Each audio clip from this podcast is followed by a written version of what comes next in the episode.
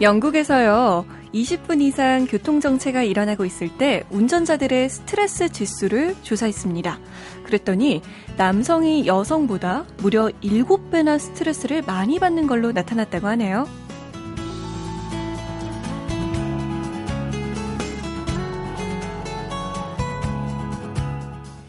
여성들이 장시간의 교통정체에도 별다른 스트레스를 보이지 않았던 이유. 그 비결은 여성이 남성보다 차 안에서의 소일거리를 잘 찾기 때문이었습니다. 여성들은 차가 막혀도 거울을 보면서 화장을 고치기도 하고요. 가방 정리를 하거나 지인들과 전화를 하면서 관심을 다른 곳으로 돌리는 능력이 탁월했는데요.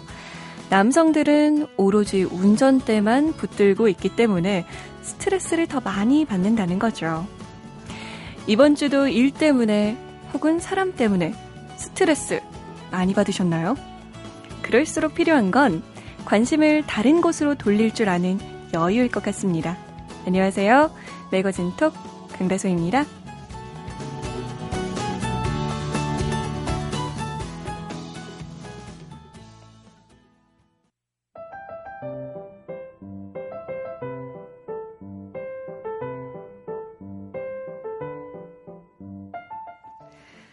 휴가철이 맞긴 맞는 것 같습니다. 여의도만 해도 거리가 조금 한산해졌고요.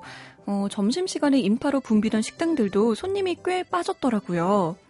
휴가의 즐거움과 자유, 여기서도 느껴보시죠. 트렌드톡, 오늘도 시내21 이다혜 기자와 함께 합니다. 안녕하세요. 네, 안녕하세요. 네, 우리 이다혜 기자도 휴가 계획 세우셨나요? 네, 8월쯤에 가려고 지금 계획 중입니다. 어, 어디로 가세요? 네, 일본 가려고요. 아, 잘 다녀오세요. 선물도 네. 사오시고. 네. 참, 오늘 첫 소식부터 볼게요. 네. 부모 부양에 관한 재밌는 연구 결과가 나왔어요.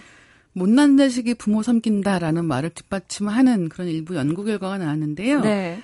많이 배우고 소득 수준이 높은 자식일수록 불효자라는 얘기입니다. 음. 21일에 연세대 빈곤 문제 국제개발연구원이 발간한 2014 지역 발전 연구에 실린 이제 연구를 보면 그러니까 이게 부모 부양 책임감의 세대 간 차이라는 연구인 거예요. 음. 근데 여기서 대학 입학 이상의 고학력자는 고등학교 이하 학력자에 비해서 또 그리고 고등학교 이하 학력자는 초등학교 이하 학력자에 비해서 부, 모 부양 책임감 점수 낮았습니다. 어. 가구 소득을 기준으로 따져봐도 월 300만 원 이상을 버는 사람들이 그 이하 소득인 사람들에 비해서 부모 부양 책임감이 낮았다는 거죠. 음, 이 부모 부양에 대해서 기혼자와 미혼자의 차이도 있다고 들었어요. 그렇죠. 그래서 이혼이나 사별 등으로 배우자 없이 사는 사람들의 점수가 가장 높은 편이었고, 네. 그다음에 미혼, 배우자 동거 순이었다고 하는데요.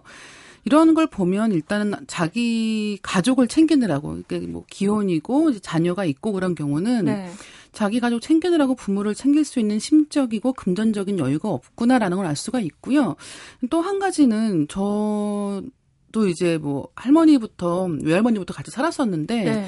이제 그런 경우를 보면 이게 소득 수준 차이가 이런 부모 부양에 미치는 영향이 클 수밖에 없는 게 돈을 많이 벌면 각자 살 수가 있거든요. 근데 어.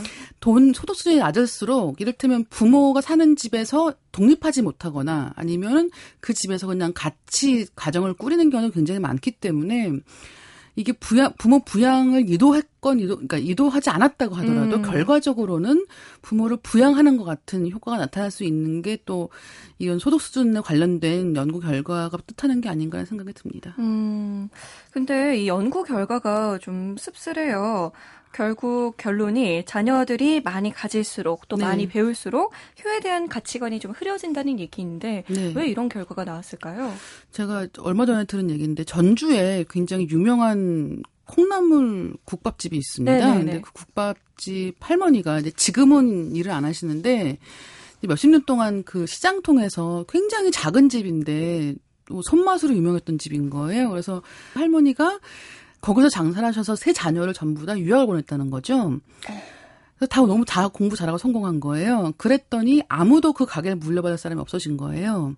아, 근데 이를테면 이게 약간 네. 역설적이잖아요. 네, 그만큼 그러네요. 헌신적으로 뒷바라지를 하고 다 성공을 했으면 이제 그것에 대해서 부모에게 그만큼의 보답을 할 것이다라고 하는 게 사실은 이제 자녀를 키우시는 분들의 가장 어떻게 보면 좀 좋은 낙관적인 네. 미래의 상일 텐데 그게 아니라 오히려 더 자기 일 때문에 바쁘고 멀리 있게 된다는 거예요. 음. 어쨌든 그 할머니 같은 경우는 자식 교육은 참 잘했다라고 다들 얘기를 하지만 네. 결과적으로는 같이 사는 자녀도 없고 자기가 평생을 해온 일을 물려받을 사람도 없는 상황이 된 거죠. 그래서 결국은 다른 사람한테 이제 그 가게를 양도를 했는데 이런 게 제가 이제 주변에서도 많이 보면 세대 간에 따라서 굉장히 인식이 다를 수밖에 없는 것 같아요. 이를테면 지금 60대 이상의 이제 부모님 세대들 같은 경우는 너무나 당연하게 자기는 부모님을 모시는 게 당연했었고 그것에 네. 대한 책임을 졌는데 이제 우리 자식 세대는 그런 생각을 안 한다는 거예요. 음. 이제 그리고 점점 더 이 평균 수명이 높아지고 있죠.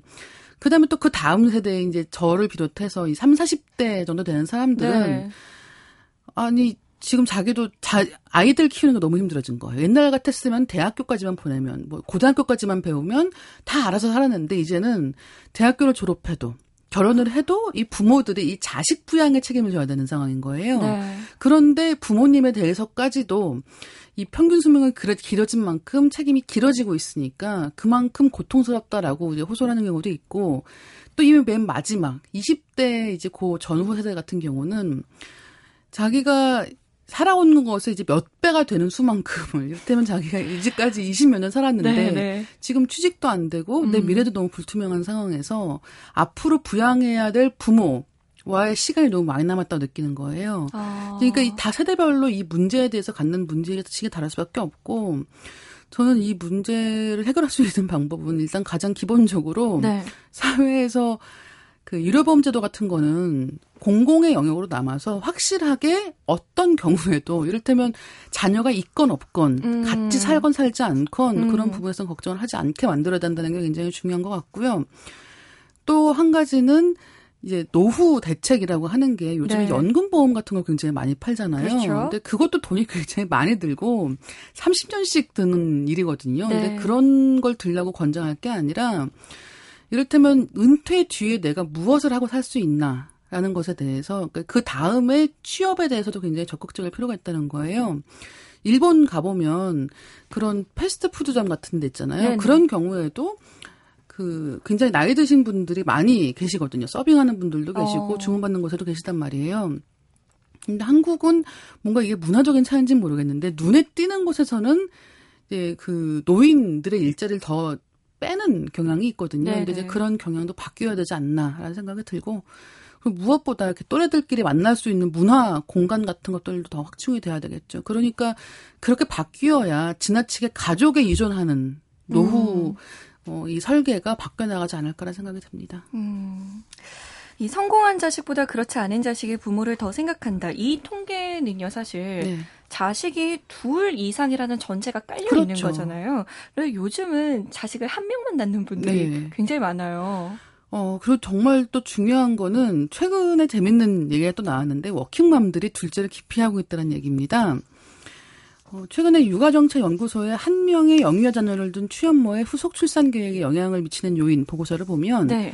지난해 0세에서 5세까지 영유아 자녀를 둔 직장인 어머니 259명을 대상으로 조사를 해보니까 후속 자녀 출산 계획이 있다라고 답한 경우가 84명. 그러니까 32.4%에 불과한 거예요. 굉장히 낮네요. 그렇죠. 그리고 둘째를 낳지 않는 이유로 가장 많은 이제 워킹맘들이 양육비 부담을 꼽았거든요.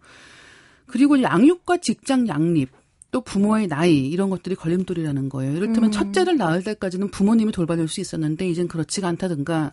그 다음에 이 애 하나를 키워보니까 둘째 낳으면 내가 직장을 그만둬야 될 것 같다. 얼마나 실제로 그런 일이 벌어지죠. 그렇죠. 또 얼마나 많은 돈이 소요되는지 아니까. 또. 그렇죠. 하나를 키워보니까 여기에 곱하기 일을 하면이라고 생각을 하는 거예요.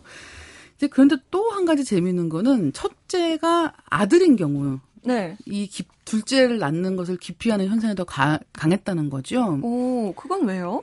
이게 아무래도 어 아직까지도 한국에서는 이런 남아를 선호하는 그런 분위기가 남아 있는 경우도 있는 것 같고 더 크게는 어. 아들 키우는 집하고 딸 키우는 집하고 엄마가 받는 스트레스가 다릅니다. 딸은 힘이 네, 덜 네. 들어요. 하다못해 이렇게 음. 어렸을 때 기저귀 네. 가는 것만 해도 아들이 발버둥을 치기 시작하면 엄마가 기저귀 한 번 가는데 진이 다 빠집니다. 그래서 너무 피곤한 거예요. 근데 이제 음. 이 엄마는 아이하고 있는 시간이 많은데 그쵸. 이 아들을 자기가 돌보기 너무 벅찼는데 만약에 둘째가 또 아들이다 그러면 그게 지금 제가 아는 가정 중에도 아들만 둘 키우고 새 키우는 집이 있는데 네네. 거의 만날 수가 없어요. 그리고 약간 늙었습니다, 그 친구가. 그 아들 둘을 키우면 네. 엄마가 장군이 된다는 얘기가 있어요. 근데 그게 농담이 아닌 거예요. 그러니까 첫째가 아들이다라고 하면 아까 네. 말씀드린 뭐 그래 아들 하나 낳았으니까 됐지 그런 것도 있겠지만 네네. 아들 하나 키워보니까 둘째가 아들일 경우는 감당을 못하는 거죠. 근데 이제 첫째가 딸인 경우는 음. 여러 가지가 가능한 거예요. 일단 딸이 또 남아도 좋고, 어. 그다음 둘째가 아들이면 딸 하나 아들 하나가 되는 거고. 네. 그러니까 사실 큰 부담이 없이 둘째 갖게 되는데. 첫째가 아들이면은 네. 네, 나는 장군은 되기 싫다. 난 여자로 남고 싶다 이런 어, 젊은 어머니들의 소망도 여기에 포함되어 있는 게 아닌가라는 느낌이 있는 거죠. 옛날처럼 뭐 무조건 아들을 낳아야 된다 이런 시대는 아니지만 그래도 네. 보이지 않게 그 성별에 대한 선호도가 분명히 존재하는 그렇죠. 것 같아요. 특히나 이제 이 부모에 의존하지 않고 스스로 이제 애를 키워야 되는 그런 젊은 엄마들 입장에서는 이런 양육에 대한 부담이 정말 클 수밖에 없다는 거를 일단 가장 먼저 음. 그 아이 아버지들께서 좀 알아주셨으면 하는 바람이 있습니다. 네, 같이 같이 해야 되는 거죠. 같이. 네. 자, 지금까지 트렌드톡 신의 21 이다혜 기자와 함께했습니다. 고맙습니다. 네, 감사합니다.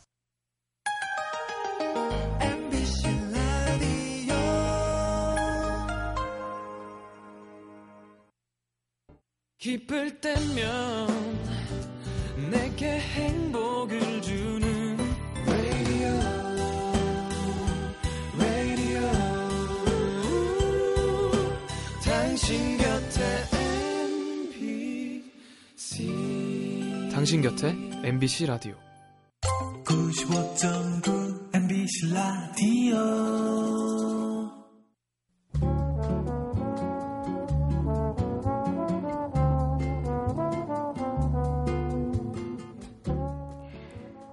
명색이 휴가철이지만요. 사실 집을 떠나는 것 자체가 두려워집니다.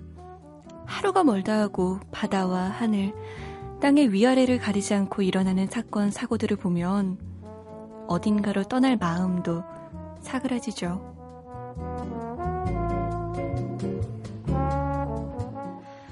세월호 참사 이후 별로 달라진 것이 없는 것 같아요.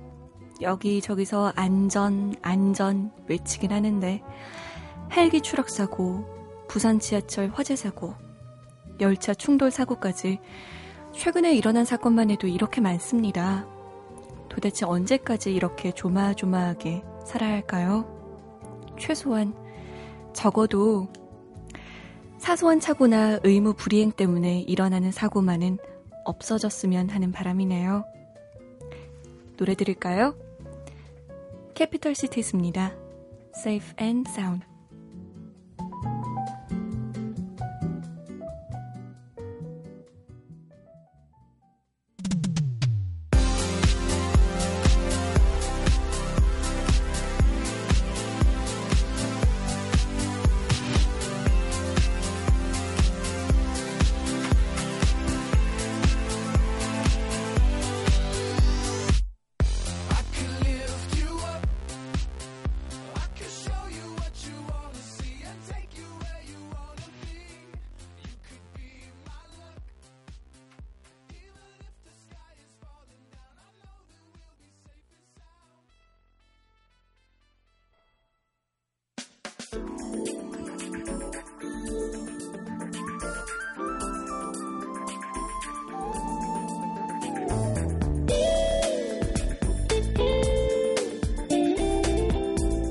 라디오 매거진 톡 강다솜입니다.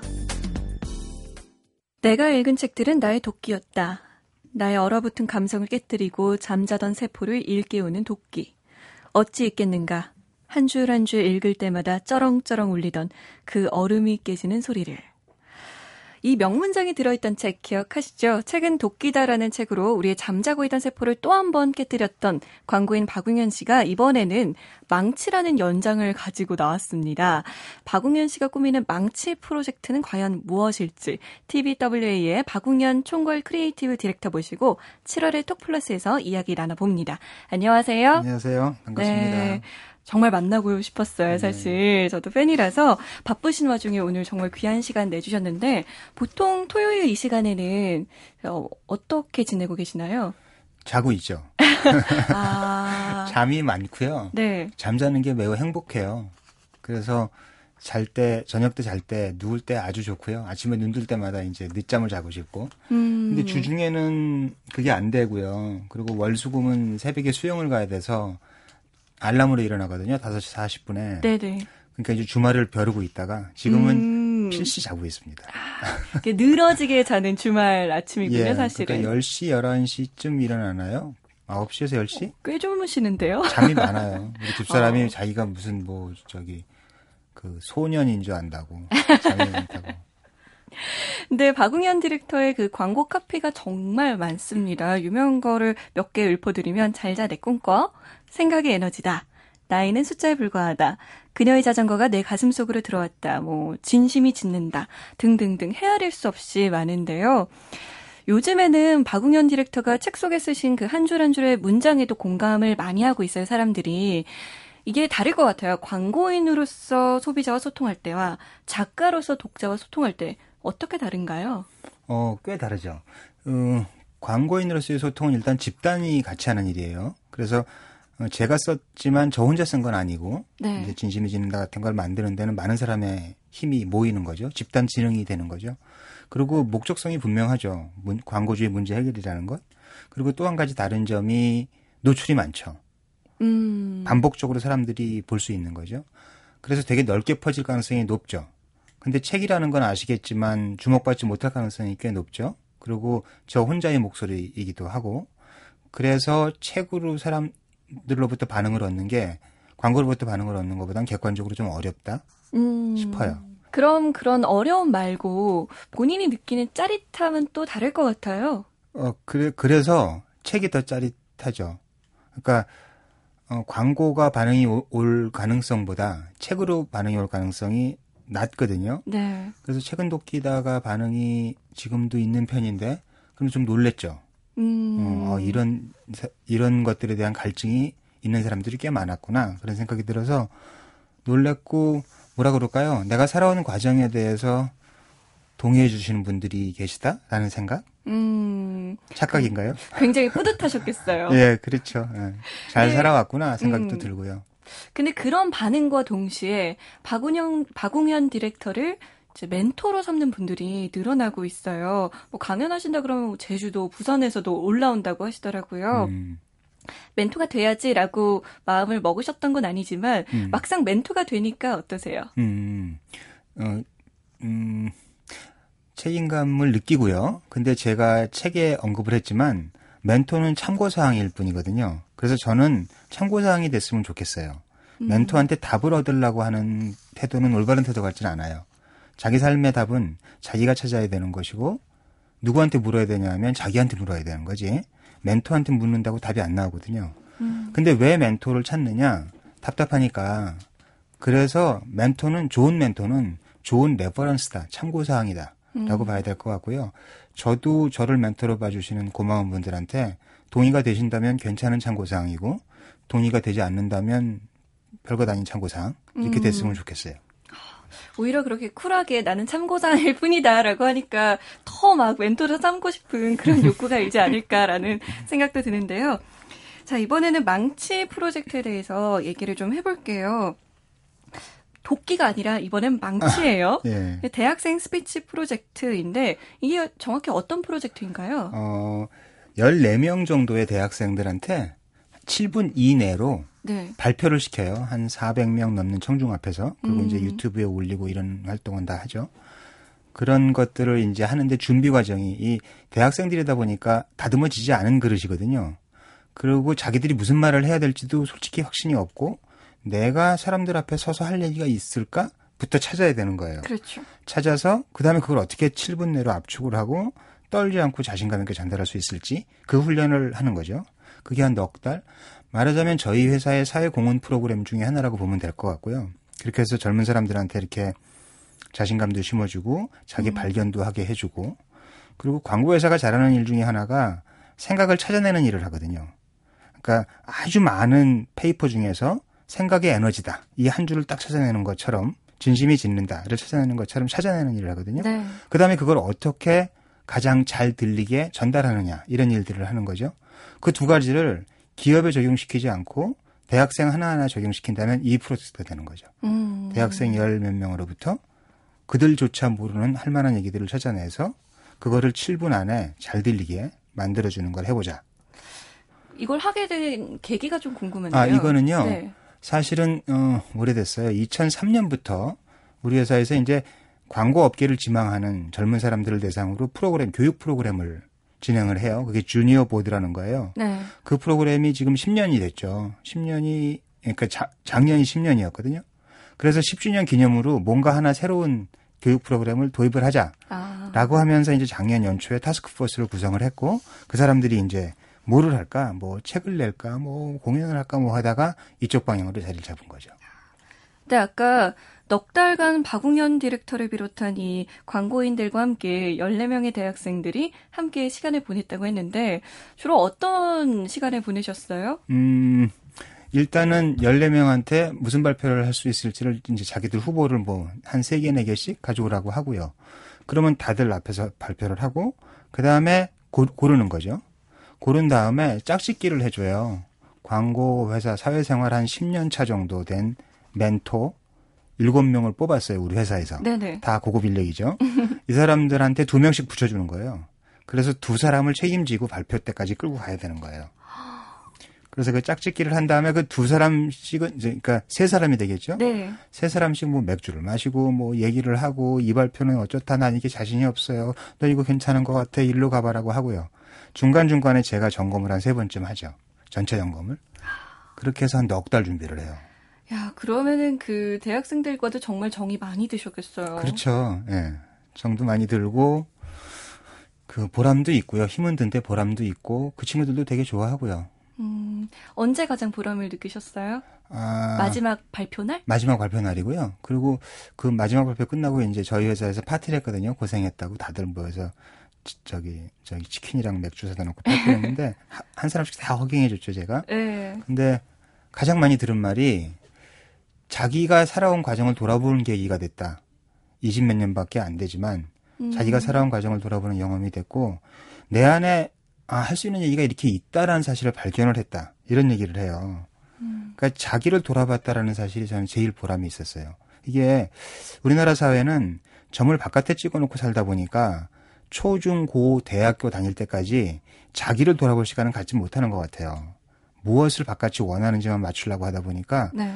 자기 안에 있는 것들은 뭐 가치롭게 보지도 않고 그러다 보니까 무슨 생각이 드냐 하면 어, 유명한 사람들은 할 말이 있겠지만 나는 할 말이 없을 거야.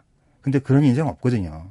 모든 인생은 잘 쓰여지기만 하면 한 권의 소설이다. 이게 해밍의 얘기인데 그렇거든요. 20몇 년 동안 살아오면서 우리나라 같이 치열한 경쟁 사회에서 대학생이라는 어떤 위치까지 가면서 어떻게 그 할 말이 없겠어요. 그렇죠. 그걸 한번 찾아보자는 거죠.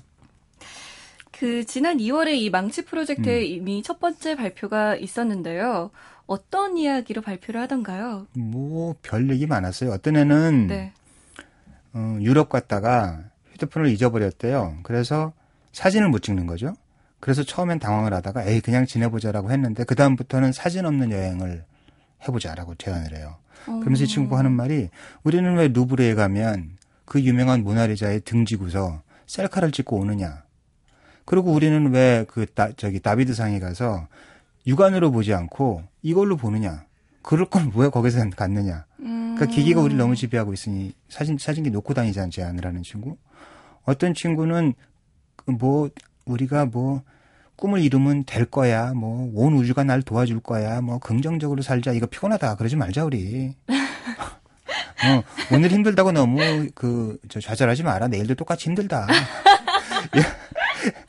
이런 삶의 태도에 대한 긍정 네. 이런 친구도 있고요. 누구는 자기가 장난삼아 시작한 일이 커지고 커지고 커져서 뭐 어디 뭐 이제 상품화가 되는 과정까지 음. 보여주는 친구도 있고 누구는 머리를 이렇게 남자인데 자기가 집에서 머리를 직접 자르게 된 이유가 뭔지를 얘기를 해줘요. 아. 근데 그걸 노래로 다 만들었어요. 어머. 그래서 그것도 되게 인기가 좋았었고요. 야, 참 뭐, 각자의 그런, 예, 이야기가 예, 그런 식이죠. 다양하네요. 음. 객석의 반응도 아주 뜨거웠을 것 같아요. 음, 재밌었어요. 그 평일날 낮이라서 모객이 될까 걱정을 했는데 400명 그 꽉 찼고요. 서울대학교 오. 강당에서 했는데 네. 꽉 찼고 반응도 뜨거웠었고요. 몇 사람들 반응이 되게 인상적이었는데 네. 어, 출판사에서 온 어떤 사람은 스피치가 강연이 이렇게 entertaining 할지 몰랐다. 라는 음. 얘기를 해요. 되게 즐거웠거든요. 그러니까 7 곱하기 14면 꽤 많은 시간이잖아요. 네. 2시간 넘게. 근데 전혀 지겹지 않게 아주 재밌게 진행한 거. 그리고 이제 MBC에서도 한 분 오셨었고 컨텐츠를 만드는 분들의 반응은 똑같았어요. 대부분 뭐라 그러냐면 자극받고 간다. 어. 젊은 애들이 이렇구나. 라는 자극을 받고 간다는 얘기들이 있었고요. 그리고 무엇보다 가장 그 많게는 많은 웃음과 많은 고개 끄덕임이 있었죠. 음. 다음 달에 망치 프로젝트 두 번째 무대가 열리는데요. 예, 이번엔 또 새로운 대학생들인가요? 그렇죠. 그 이제 6개월에 한 번씩이니까 오. 이제 2기죠. 저도 가보고 싶은데 이게 아무나 갈 수 있는 건가요? 아무나 오실 수 있고요. 네. 저희 회사에서 그 저기 페이스북에 그 오픈을 하거든요. 네. 공지를 하면 거기 신청을 하시면 오실 수 있습니다. 음. 요번에는 8월 23일이고요. 네. 토요일 날 2시부터 요번에는 학교는 중앙대, 학교는 돌아가기로 했거든요. 지난번에 서울대, 요번엔 중앙대, 네. 중앙대에서 진행이 됩니다. 그렇군요. 근데 박웅영 디렉터도 그 본인도 굉장히 자극을 음, 받았을 것 그렇죠. 같아요. 그렇죠. 아이들이 넌 어떻게 이런 생각을 했니?라고 하면서 음. 그렇죠. 이 시작이 사실은 한, 한 4, 5년 전으로 거슬러, 거슬러 올라가죠. 제가 이, 이런 망치가 있기 전에 주니어보드라는 데서 학생들한테 발표를 시키고 책을 읽게 만들고 책은 돕기다의 원형이 됐던 게 거기에 있는데요. 네. 그런 작업을 하면서 발표를 봤더니 아, 혼자 듣기 아까운 거예요. 물론 15명이 발표 중에서 10명 정도는 그냥 그렇고 음. 근데 적어도 한두 개, 두세 개는요. 야, 이건 혼자 듣기 아깝다가 있었어요. 그래서 이제 그때 놀란 거죠. 야, 이게 젊은 친구들이 음. 저는 만화를 못 보거든 모르거든요. 근데 만화가 좋다길래 만화가 좋아요. 얼마나 좋겠어 했는데 설득이 되는 거예요, 제가. 어. 뭐 이런 식으로 그 친구들 덕분에 열린 새로운 세계가 꽤 많은 거죠. 음. 그래서 이걸 진행을 하게 됐고요. 근데 그런 면에서는 요번에도 이제 많이 배웠죠. 그 제 삶의 태도도 약간 달라진 것들이 있고. 음. 참 보면 젊은 세대가 잠재력이 어마어마한데 그렇죠. 요즘 젊은 세대들은 너무 빠르게 기성세대화 되는 것 같아요. 예. 보면 뭐 대학교 1학년 때부터 7급 공무원 시험 준비하는 음. 학생들도 정말 많고 음, 어떠한 활동을 할 때이 음. 활동이 나의 스펙에 도움이 되는가 안 되는가 음. 그것부터 판단하는 사람들이 많다고 음, 하더라고요. 음, 음. 안타까워요 정말. 맞아요. 그런 게 안타깝고 안 그랬으면 좋겠어요. 진짜 그 청춘 진짜 째째하게 굴지 말고 가슴을 쫙 펴라. 아니 그리고 위험이 없는 게 어디 있습니까? 그왜 어디서 읽은 구절인데 이런 게 있어요. 그 배는 정박해 있을 때 가장 안전하다. 근데 그것은 배가 만들어진 이유가 아니다. 그런 얘기가 있어요. 배는 항해하려고 있는 거잖아요. 네. 인생은 항해해야 되는 거죠. 가면서 파도도 만나고 좌초의 위기도 겪고 혹은 좌초가 되면 다시 수습해서 나가고 이게 삶의 즐거움이지 안정만 찾아가는 게 피가 끓질 않잖아요. 그런. 면에서 너무 그 음, 바깥의 잣대만 바라보지 말았으면 좋겠어요. 음, 저는 이쯤 돼서 좀 궁금해지는 게 우리 박웅현 디렉터는 대학생 때 어땠는지 궁금해요. 어, 유치하고 한심했죠. 왜요? 어떻게? 아니 뭐 젊은 나이 특유의 그 유치함이 있었고요. 지금 돌아보면 이렇게 얼굴 붉어질 만한 게 있었고 지금 젊은 분들보다는 훨씬 한심했던 것 같아요. 그때 뭐 큰 고민은 없었어요? 비슷한 고민이 있었겠죠. 뭐 이제 대학교를 졸업하면 나도 생업 전선에 뛰어들어야 된다. 음, 뭔가로 먹고 살아야 된다. 결혼이라는 걸 해야 되고 뭐 이렇게 가정을 꾸려야 된다. 이런 고민이 있었겠죠. 음. 비슷한 고민은 있었고요.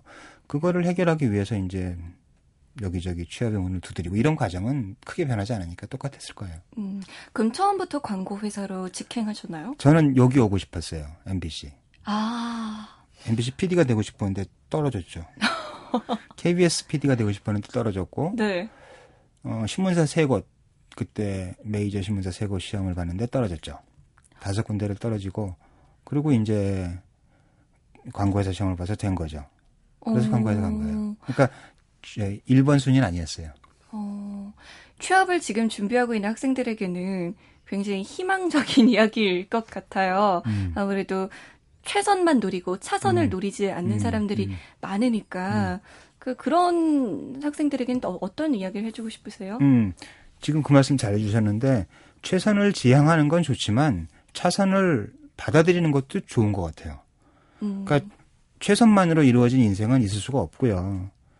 멋진 인생은 차선에서 최선을 찾아 나가는 것, 차차선에서 또 최선을 찾아 나가는 것, 차차차차 차선에서 또 최선을 찾아 나가는 것. 음. 그래서 그러면 차선에서 최선을 못 찾아서 또 차선을 찾을 수 있죠. 그럼 거기서 또 최선을 찾아 나가는 것. 음. 이게 멋진 모습이고 그런 노력이 아름다운 것이지. 아 나는 어, 최선이 안 됐으니까 루저야. 나는 패배자야. 네. 이런 열등감에 빠지거나 이러지 말았으면 좋겠고요. 그러니까 노력은 하되 받아들일 준비는 돼, 하고 있었으면 하는 생각. 그런 좌절은 안 하셨어요? 그러면? 많았죠. 그러니까 말씀드린 것처럼 그 떨어졌을 때 지금 이렇게 웃으면서 얘기하지 네. 뭐 편했겠어요? 많았죠. 그거 외에도 대학교도 재수한 게 있었고 뭐 많았 수도 없이 많았어요. 음. 많은데 그게 인생이죠. 좌절하지 않는 인생이 어디 있겠어요. 그냥 힘들면 견뎌야죠. 뭐. 그리고 아 내가 준비가 덜 됐나 보다. 뭐 그럼 내 눈앞에 있는 걸 또 뭐 해봐야지 이렇게 그냥 갔었지. 음. 그 젊은 친구들이 힘들 때 어떻게 견디세요? 스트레스는 어떻게 감당하세요?라고 물을 때가 있어요. 네. 제가 하는 말이 견디는 방법이 없다. 그러니까 방법이 없다 그거는 그냥 견뎌라. 음. 눈이 오면 눈 맞고 비가 오면 비 맞고 상처 나면 상처 보듬으면서 가고 그게 음. 인생이지. 어떻게 당신 인생에 좌절이 없고 음. 고난이 없고 성취만 있길 바라냐 그런 얘기를 하죠. 요즘 대학생들한테 꿈이 뭐냐고 물으면 좀 천편일률적인 대답들이 돌아와요. 취직 잘 되는 거. 그리고 어른들에게 꿈이 뭐예요? 라고 물어보면 뭐 승진하는 거요. 로또요. 돈 많이 버는 거요. 이런 얘기들이 많이 나오는데 그런 걸 보면 우리 사회가 너무 단편적으로만 가는 것이 아닌가라는 음. 생각도 들거든요. 음, 음. 어떻게 생각하세요? 아, 그 좋은 포인트 같아요. 저는 그 고종석 씨가 표현했던 것 같은데 물신에 대한 집단 항복 이런 표현을 언젠가 그래서 썼어요. 그런 것 같아요. 물신에 대한 집단 항복. 음. 그러지 마. 그게 지금 이 불행을 만드는 것 같거든요. 저 거시적으로 보면 크게 터지는 몇 가지 사건들도 거, 거기서 벗어나지 않는 것 같아요. 그러지 말아야 건강해지는 삶을 사는 것 같고요. 가치를 가치를 이렇게 얘기하면 좀 가증스럽게 들리겠죠. 뭐 어? 그래 너는 그래 먹고 살 게 있나 보다 이렇게 생각할 수도 있을 것 같은데 네. 그렇게만 듣지 마시고 음, 물질을 추구하기보다는 가치를 추구하는 삶이 결국은 더 그러니까 무, 돈은 제 경험에 돈은 추구한다고 안 따라오더라고요. 음. 돈은 쫓아가면 도망가는 애가 애, 애고요. 네. 그냥 내가 하는 걸 하면 따라오게 되는 거고 음. 그리고 내가 좋아하는 일을 이존 레논의 말인데 어, 즐기면서 낭비된 시간은 낭비된 것이 아니다. 내가 좋아하는 일을 하고 음. 하다 보면 그게 하루하루가 되는 거. 이, 이런 식이 됐으면 좋겠는데 모든 사람들이 물신을 향해서 달리는 것 같아서 안타깝다 싶고요. 어떻게 하든지 조금씩의 변화가 있었으면 하는 생각이 있어요. 음. 자, 그러면 우리 박웅현 디렉터의 꿈은 뭔지 궁금해져요. 앞으로의 계획이나 꿈이 어떻게 되세요? 저는 꿈이 없어요. 그냥 그 젊은 사람들한테 꿈꾸지 말자라는 강의를 하고 다니거든요. 네. 그냥 내일 생각하지 말고 꿈꾸지 말고 오늘 하루 충실하게 퇴근하고 집에 가면 집안 생활이 제일 중요하고요. 그리고 내일 아침에 출근하면 회의가 제일 중요하고요. 이렇게 살고 싶어요. 그렇게 사는 게 뭐가 될건 꿈을 가깝게 하는 가장 좋은 방법 같고요. 음. 그래서 꿈을 꾸지 않아요, 별로. 꿈을 꾸지 않고 음, 오늘 하루하루를 충실히 살라고 노력을 하고요. 그걸 이제 어디선가는 거칠게 개처럼 살자라고 표현을 한 거죠. 개가 밥그릇 앞에서는 밥에만 집중하고 잠을 네. 잘땐 진짜 행복하게 자고 공놀이 할 때는 공놀이만 할 줄 아는 애 같고 꼬리 칠 때는 뭐 아주 추호의 흔들림도 없이 꼬리치기에 집중을 하고 이런 모습을 보면서 나도 개처럼 살았으면 좋겠다. 음. 라는 그래서 꿈이라는 단어가 좀 낯설어요. 어, 의외네요. 그런 부분은. 자, 7월의 톡플러스는 청춘의 꿈을 돕는 망치 프로젝트를 기획한 광고인 TBWA의 박웅현 총괄 creative director와 함께 해봤습니다. 고맙습니다, 오늘. 네, 고맙습니다.